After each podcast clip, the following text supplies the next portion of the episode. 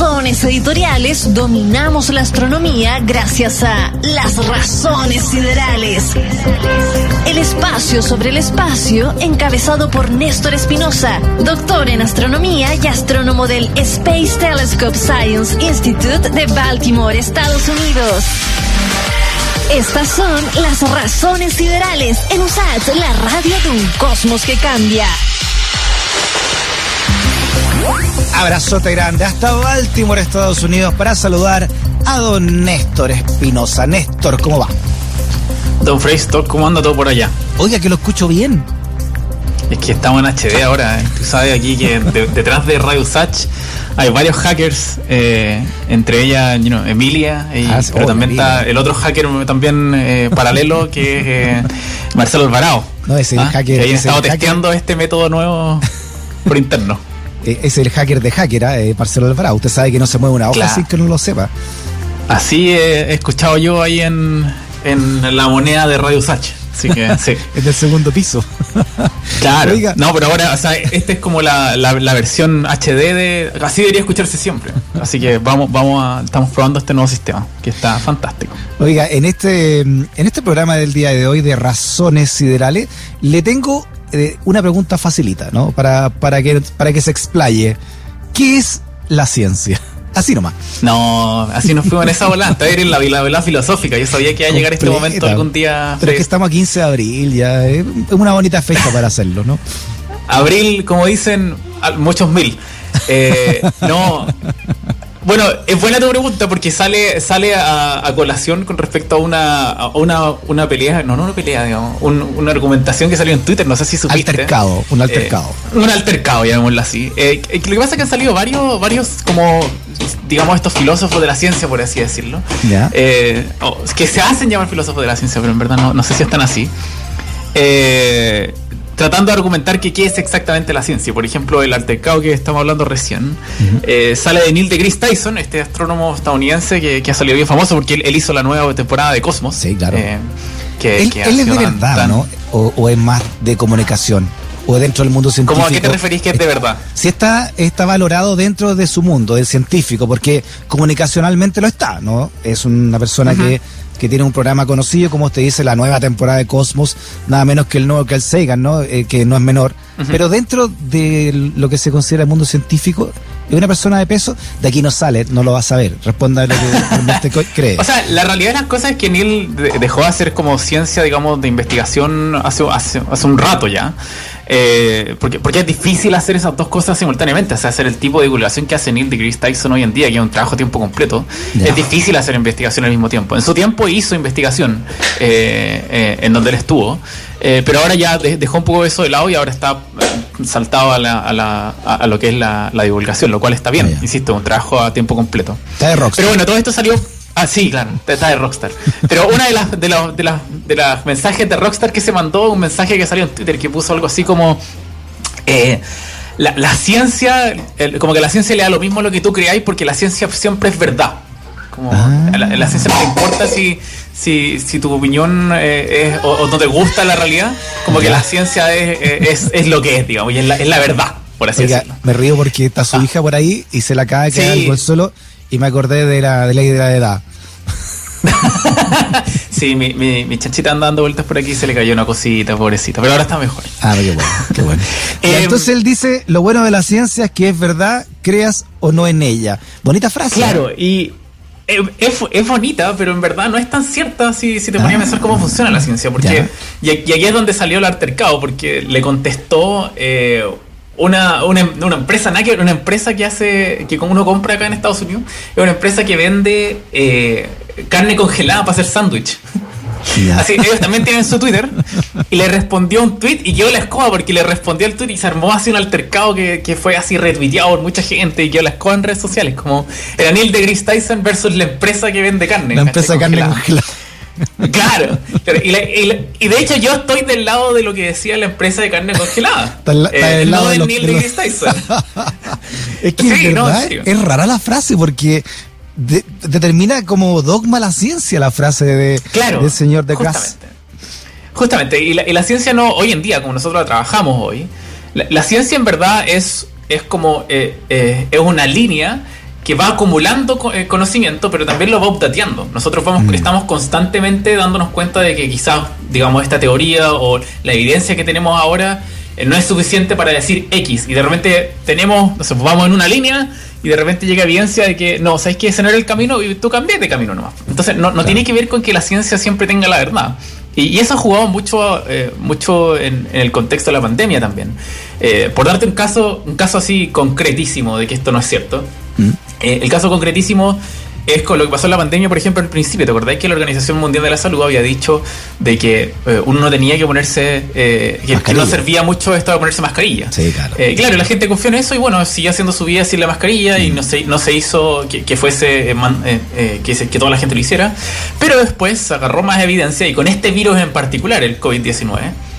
Se llegó a la conclusión de que se transmitía por el aire y como habían tantas personas sintomáticas, eh, que no sabíais si estaban enfermos o no. Entonces sí era importante usar mascarilla. La mascarilla en general, y, esto lo han dicho muchos muchos expertos eh, en, en, muchos, por muchos medios, la mascarilla en general no es tanto por protegerte a ti, es más para tú proteger a la otra gente de que las particulitas de agua más grandes eh, no lleguen a la otra gente y no, queden volando.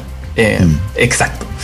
Por justamente haciendo el, el haciendo el de, de abogado del diablo diciendo bueno quizás yo tengo el coronavirus pero soy soy asintomático digamos ¿Usted se da cuenta, cuenta de eso, Néstor, que cuando se acabe todo esto, vamos a quedar en la cabeza con que cada vez que uno habla con alguien, igual te va a llegar su salida microscópica? Justamente, sí. Así que yo, creo que deberíamos seguir usando mascarillas para siempre. Pero en fin, eh, el punto ahí es que tú te das cuenta que como la ciencia, ¿cachai? Cambió de opinión. Eh, porque agarró más evidencia y dijo, uy, ¿sabéis qué? Nosotros como, en este caso, Organización Mundial de la Salud, ahora con la nueva evidencia que tenemos, cambiamos de opinión. Y eso está bien. De hecho, eh, frases como la que habla Neil deGrasse Tyson, yo creo que le hacen muy mal a la ciencia le hacen muy mal porque hacen ver como, por ejemplo, si la Organización Mundial de la Salud dijo que había que usar mascarilla, no había que usar mascarilla al principio, después cambió de opinión, oh, entonces toda la ciencia se, está equivocada, así como, si, es que tú te das en esa bola, así como la ciencia siempre tiene la verdad.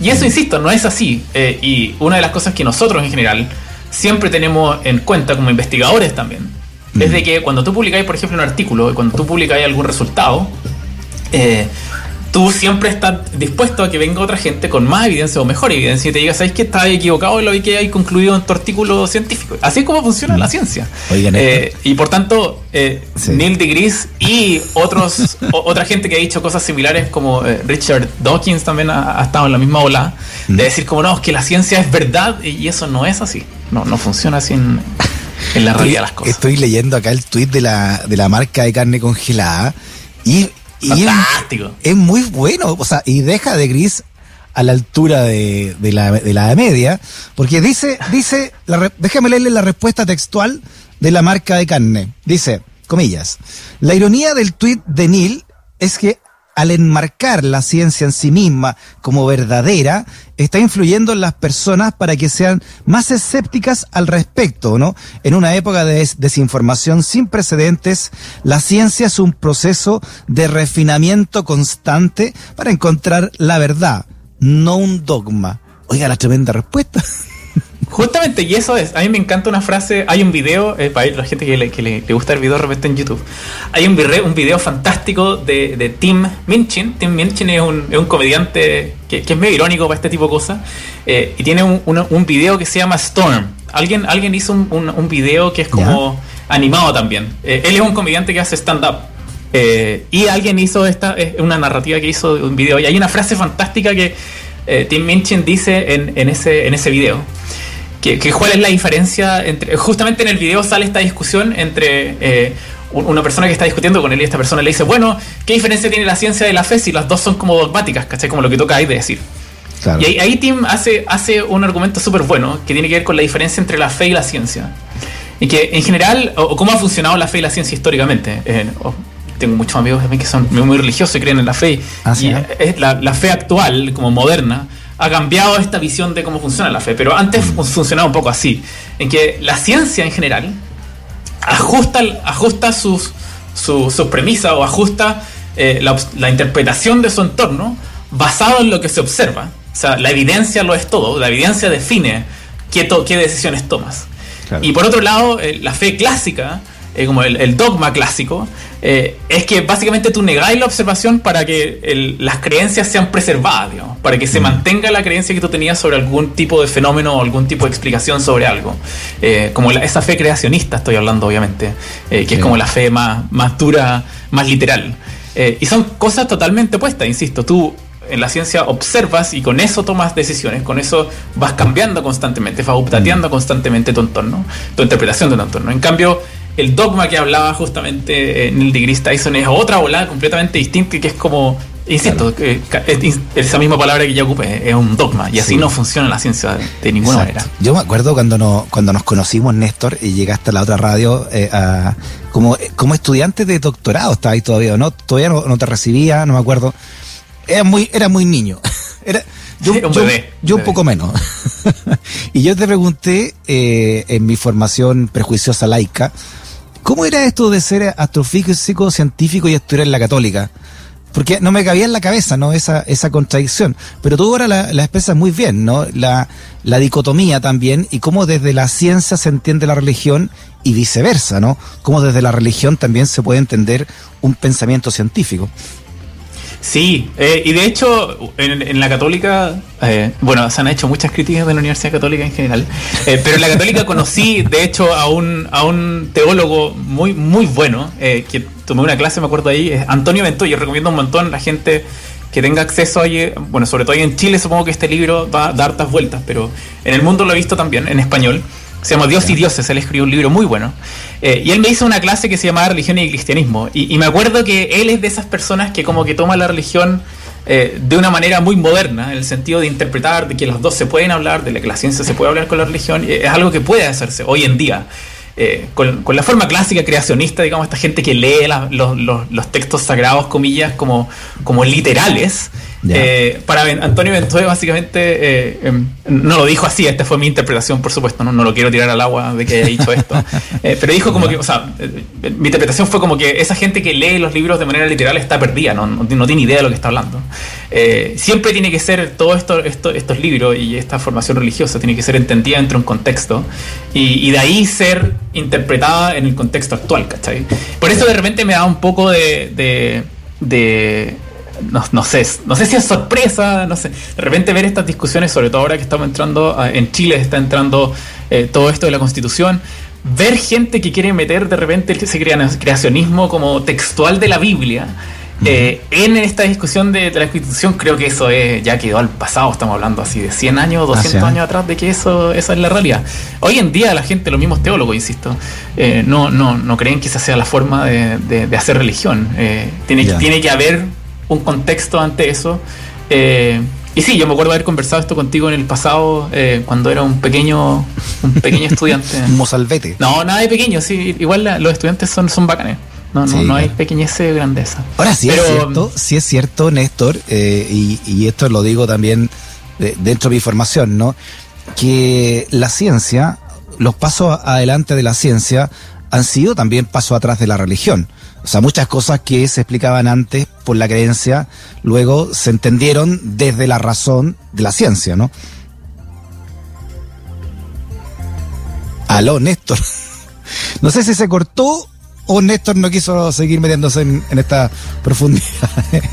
Estamos hablando con Néstor Espinosa, astrofísico del Space Telescope Science Institute en eh, nuestras razones siderales, hablando de un temazo, ¿no?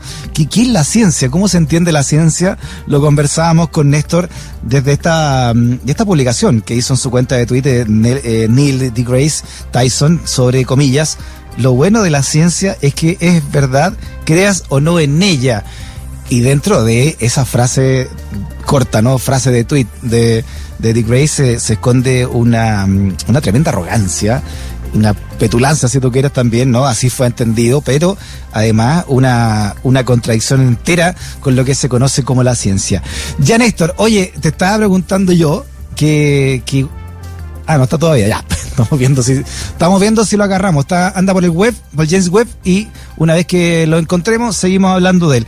Bueno, te decía yo que toda esta mm, problemática, ¿no? Esta, este altercado, si tú quieres, como lo hablábamos con Néstor Espinosa, sale de este tweet de Néstor de Grace que dice que lo bueno que la ciencia es que es verdad, creas o no en ella, y que es una contradicción completa. Es como un oxímoron, ¿no? Tú, tú no puedes llegar y creer en la ciencia por, por sí, ¿no? Porque algo todo lo contrario, la ciencia precisamente se trata de debatir algo hasta su última comprobación, ¿no? Parte, de hecho, la ciencia como, como primordial, la, la, masa madre de la ciencia es el agnosticismo, en la no creencia a priori y también para poder cuestionar y llegar a esa verdad, ¿no? A esa verdad científica. Ahora sí, Néstor, todavía no parece Néstor. Parece que está muy bueno el, el, el, sistema, ¿no? Porque se nos fue Néstor de improviso.